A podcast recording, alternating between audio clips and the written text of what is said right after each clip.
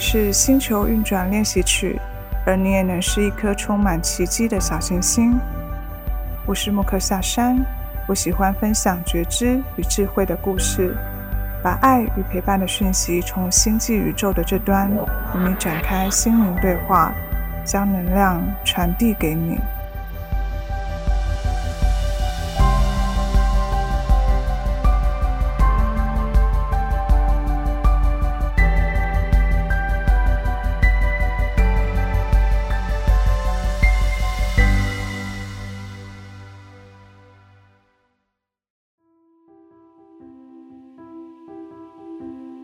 嗨，亲爱的小行星，欢迎回到星球运转练习曲。我是莫克夏山，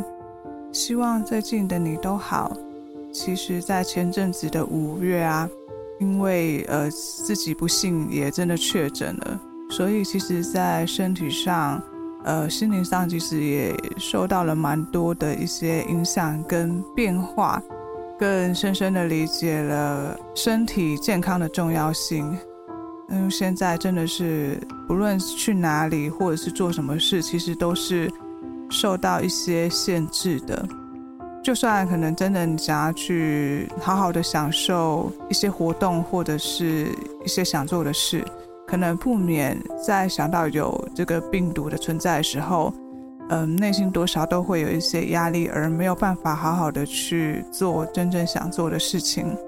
呃，现在好不容易恢复健康了，那。也蛮感激自己，就是可以重新的找回自己的活力，然后继续分享自己想分享的事情。那其实前阵子呢，跟朋友就是有机会讨论到灵魂这件事情，那我就推荐他去看《灵魂急转弯》这个动画电影，那也就有机会分享了一下各自的观后感。他认为呢，就是灵魂啊，来到这里，其实本来应该就没有什么所谓的目的，只是说，因为我们现在身在这个地方，那就是会受到外在的环境啊、思维啊、价值观等等影响，让我们不自觉呢要去追求一个目的。那因此，可能在这个过程里面，就会嗯让自己感受到不是很快乐的感觉，因为可能就是被要求，或者是需要满足某一个期待。逼自己去做一些可能觉得应该做的事，但不一定是自己想做的。那其实，在他的分享里面啊，我就突然有很大的感触。之前我也有分享过《灵魂急转弯》这个我的观后感，我我没有再去回顾当时的想法，但在经过这次讨论后，我重新了去回看自己在这两年来追寻，还有在过程中的一些迷惘。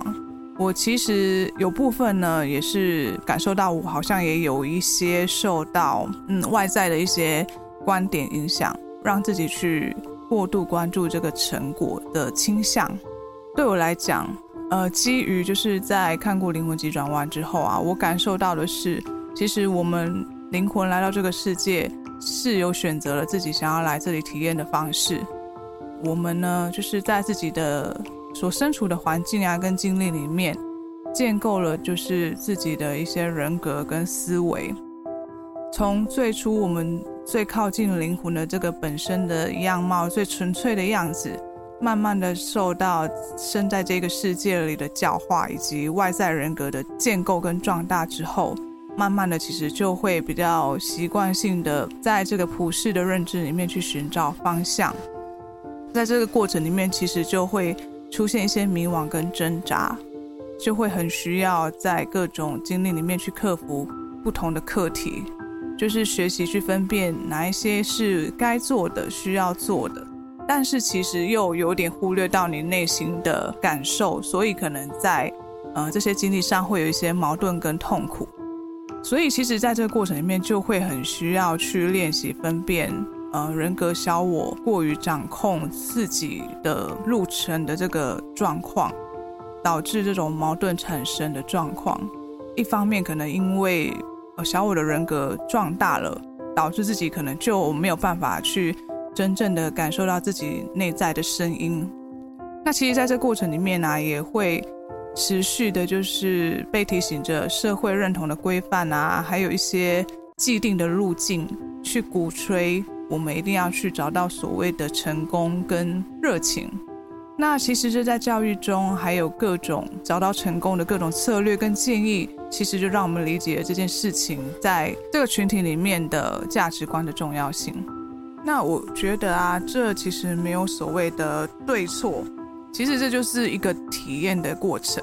只是说，就是在这个世界，可能就是有这样的一个观点跟法则的存在，那就是要从这个过程里面去看到，嗯，想真正成为的自己吧。就是我最近就是比较有感的部分，这样子。提到成功啊，其实我觉得从这样子一路走来，给我的感觉，就是在普世的这个价值观来看。我觉得都会想要强调，就是可以在这个社会中展现某种条件与身份的这个成果，比如说成为某个领域有话语权的权威啊，或者是有流量的网红，或者是说在某个领域突然成功崛起的一些知识分享者，这些人就是透过这样的方式得到一些名声跟金钱等等的呃价值认同。他同时呢，可能也在这样的过程里面去传递自己的一些观点跟概念以及心法。其实，在资讯爆炸时代，真的就是会为我们带来一些想象，所以其实都会不自觉的也想要去追随，觉得可以去模仿那些成功的路径，透过他人的一些经验跟创造路径来遵循去，呃，达到一样的成果。当然，都是因为渴望自己也可以成为那样子的人嘛。那就会觉得说，可以透过这样的引导，让自己可以更快的达到呃理想的样子。那也觉得这是一种呃在社会上的一些认同跟证明。那尤其现在就是同刚才讲的，就是资源唾手可得嘛，就是会有许多人呢，可以透过自己的经验分享啊，还有一些不同的观念、知识传递，来获取大家的追随。那你因此也可以看到很多相关的资源来帮助你，你想要探索这个初期有一个很明确的一些技巧跟方向，帮助你去开拓自己的行动。所以其实在这个过程里面，呃，我其实也蛮相信每个人真的可以去创造自己理想的生活，包括我自己其实也有这样的感受，会觉得我其实也是有机会为自己的理想生活去创造更多的选项的。所以，其实，在各种不同的这个接触啊，还有资讯分享里面，慢慢的也感受到自己的内在渴望，找到属于自己的方向的这个想法，也在各种的这个资讯的喂养里面，就是慢慢的壮大。因此，我也在这个探索的过程里面，开始感受到自己也开始在关注成果，而且对理想的这个成果有着憧憬跟期待。但我并不是想要去批评那些分享成功的人的分享哦。其实对我来讲，这一些宝贵的经验、知识跟技能的分享者，他们无私传递的这些帮助我们找到理想的路径跟资源，帮我们开启了重要的门路跟一扇窗，让我们自己看见自己可以行动的方式跟技巧。其实对我来讲，这真的是非常珍贵的引导跟机会。因为这真的就打开了我们的行动开关，让我们可以有机会去探索跟创造。至少他们帮助我们开启了这个行动。只是因为在我自己的实践的过程里面，发现在我自己不自觉过度关注跟追求成果这个状态下，其实呃有蛮多部分是有压力跟不快乐的。那尤其是。看到同期的追随者也在同样的学习路径下，确实有得到好的理想成果的时候，其实对我自己的这个挫折感就会也因为这样的这个比较的过程，或者是不自觉觉得自己好像做不好的这个想法呢，就是也慢慢的让这个挫折感助长。回想这个过程啊，对我来讲，我觉得这些路径啊、心法、技巧，肯定是对。我们开启行动跟对于迈向理想的计划，真的是会非常有帮助的，因为这真的会降低自己的一些独自探索可能会有的隐形成本。比如说，你可能呃自己土法炼钢啊，就花了很多时间，或者是说可能某一些技巧你不知道，那可能就会多走了好几步路，转了好几个弯，其实都是有可能的。只是我觉得，在我一路走来的这个差别在于是，可能这些方法或是心路，就自己目前的这个状态来讲，并不是真正适用的。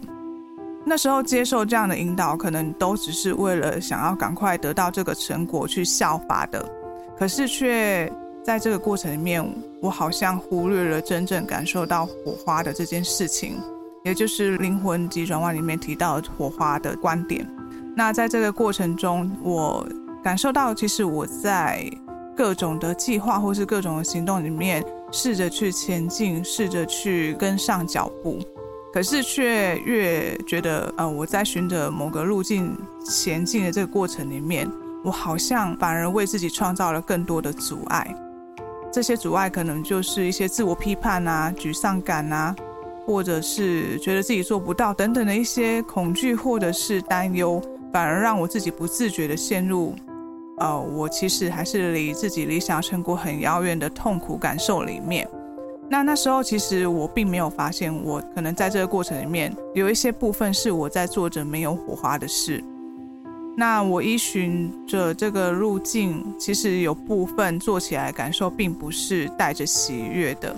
反而是像一个任务一样，持续的就是要求自己要做到。可能就会花费蛮多心力在应付这些感到费力的事情上面，就只是为了符合跟满足，达到这个预期结果这个期待。那其实这个过程真的就造就了蛮多的内耗的。那那些费力的感受，我觉得真的就是一个体验，真的就是一个觉察自己的机会。因为在这过程里面会发觉，说我要求自己以及希望可以好好的达到成果的这种惯性思维，其实一直都深深的刻在自己的潜意识上面，来深深的影响我自己的行为模式。这代表着说，其实某一个路径确实是一个前进的方式之一。但是却不代表我自己在那个当下可以跟那些人有同样的投入、同样的心力。那我感受到我在这个过程里面，只是关注说，哦，我到底能不能达到成果？可是我并没有真正的感受到我内在的需求。我想的是，我认同这些资讯啊，这些经验分享背后的观点跟初衷的，我是绝对认同的，所以我才愿意去学习跟尝试。可是这些公式啊，这些方法却不能代表我们可以忽略内在的喜悦以及需求。不是说哦，我只要一味的循着这些路径、这些心法去做，我真的就可以达到成果。就算是真的达到成果了，但是可能也不能真正的保证说，这个成果真的就是你内心真正同样喜悦的事情。其实可能到头来也是会觉得内在的某一些需求还是没有被完成、被实现，所以其实嗯，在这样的实践的过程，会感到其实是蛮辛苦的啦。就是回想自己很努力的，就是在寻找方向跟理想，可是却在看到各种可能性的过程里面，看到自己其实有点过度关注可行性跟。可能性这种比较关乎成果的事情，呃，因此觉得说我可以去依循各种不同的建议或者是路径去尝试，可是又想要试着呃什么都做，就是觉得说，哎，这个方向好像也可以，这一个做法好像也很适合自己，那可能就会不自觉的就是什么都想试试看这样子，但是在试的过程，可能又觉得，哎，有一些迷惘跟迟疑。所以想一想，其实这样的一个呃拉扯的过程，也是一种自我限制跟不安全感的作祟，就是也没有真的很认真的去感受自己内在的需求到底要做什么，那就没有给予自己的力量去觉察这个内在的课题，就只是闷着头去胡乱接受各种资讯，持续的希望可以在这样的各种探索里面去找到真正自己可以前进的方向。在这样的过程，其实就是蛮混乱的。但我觉得就是这样的体验过程里面，才知道说，其实就是专注在这个当下，你真正觉得喜悦的事情，这个部分是很值得去练习的。在跟朋友提到火花这件事情的时候，我才想到说，其实这就是非常单纯喜悦的存在。那刚好也对上自己，就是正处于这样的回想跟反射状态的时候，才发现其实这些就是我碰撞的过程里面我需要理解的事情。没有喜悦的火花，没有享受的过程，这些理想的成果其实可能还是一个远方的幻影而已。我觉得这是我在这样的探索过程里面所发现的一个很重要的收获。所以我觉得。真正的火花不是要费力去寻找的，其实它就存在于我们该专注的喜悦当中，并且在喜悦里面发着光。所以这件事情其实应该是很简单的，可是我其实也是花费了一些时间，才是真正了解这样的事情。所以其实我蛮感恩这样的过程的。那因为有这样的过程，我才更理解火花的存在是怎么样的一个重要性。因为其实那个火花可能就是只是一个瞬间，或者是一个呃，你觉得很有趣，可是你可能跟成果比较下来，你会觉得它并不是一个最重要的事情，可是它却是一个让自己可以有持续前进的重要的动力，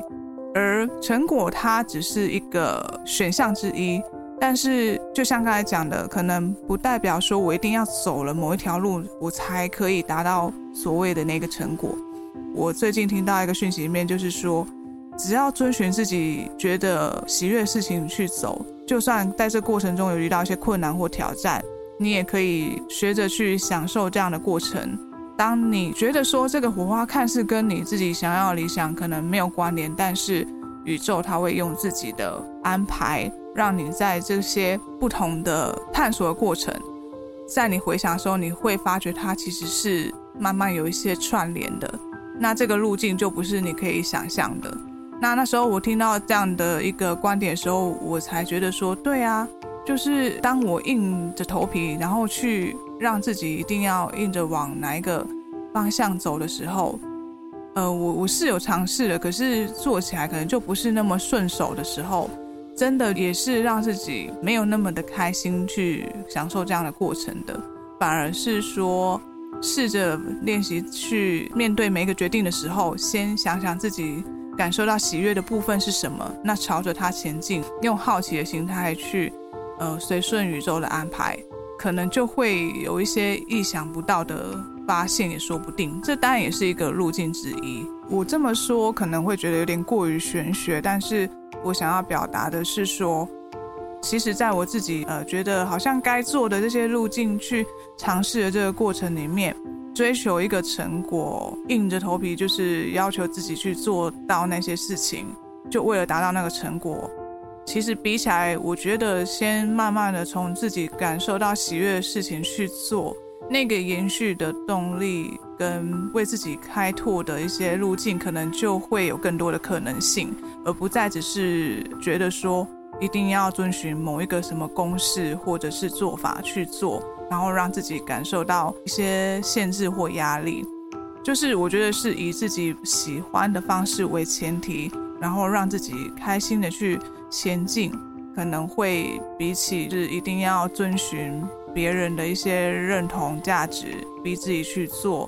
我觉得相应起来，相信你会感受到那样的舒适度一定会有所不同，就变成是试着练习开心的去探索喜悦的事，而不是只是为了成果，然后呃在这样的过程里面去过度的努力，但又不一定是真正自己想做的事。我觉得，呃，如果用这样的观点去分享，也许大概就会理解我我想要表达的感觉是什么。也就是说，如果真的就是要求自己一定要朝着某一个路径走，然后一定要达到那个成果，其实我相信，可能你自己也未必真的觉得可以保证一定会呃成功，或者是说真的就是变成那个样子。如果换另外一个方式去。用自己比较觉得舒服，然后开心的一个路径去探索，那么允许自己的路径不同的同时，其实也不用特别设限，说成果一定要什么样的面貌啊。也就是说，成果的面貌其实是可以依循自己的探索过程，而更有一些不同的可能性的。当你允许自己就是呃依循自己的内在需求去体验各种事情的时候，其实有没有成果这件事情好像已经不是最重要的事情了。其实你已经在这样的过程里面去实现自己的内在需求了，这不就也是一种自我实现吗？追求一个成果这件事情，其实并不是最重要的事情，而是说是在这样的探索过程里面去更贴近自己。我觉得。才是更重要的，反而是在享受的过程里面，你所得到的那个收获，可能比起真的达到成果的那个价值来讲，绝对是会更珍贵的。今天这一集，我其实想要表达的是说，当我们的这个灵魂在与这个世界连接所投身的这个人格跟环境里面去探索自己的过程。呃，其实就是寻找火花的过程，但是在这过程里面，就是会需要在各种克服课题的这个经历里面，慢慢的去理解，其实有时候那些环境的一些观点啊，或者是一些限制，其实都是呃我们需要回到自己的一个界境，那就是在这个过程里面学习去挣脱限制，找到真正喜爱的自己。就是在这样的体验过程里面练习去跟自我的内在跟外在真正的整合。在我朋友所提及的受到外在影响这个思维，我觉得就是所谓的社会普世价值跟认同基础里面可能会阻碍我们去发现火花的框架。这些事物其实就是会让我们不自觉会忽略自己喜悦的事情的一个部分。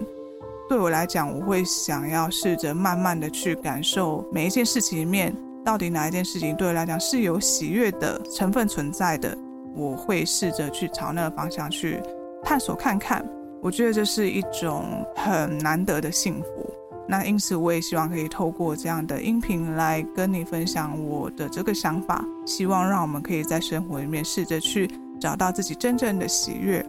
希望你可以跟我一起练习好吗？一起寻找属于你的 Moksha。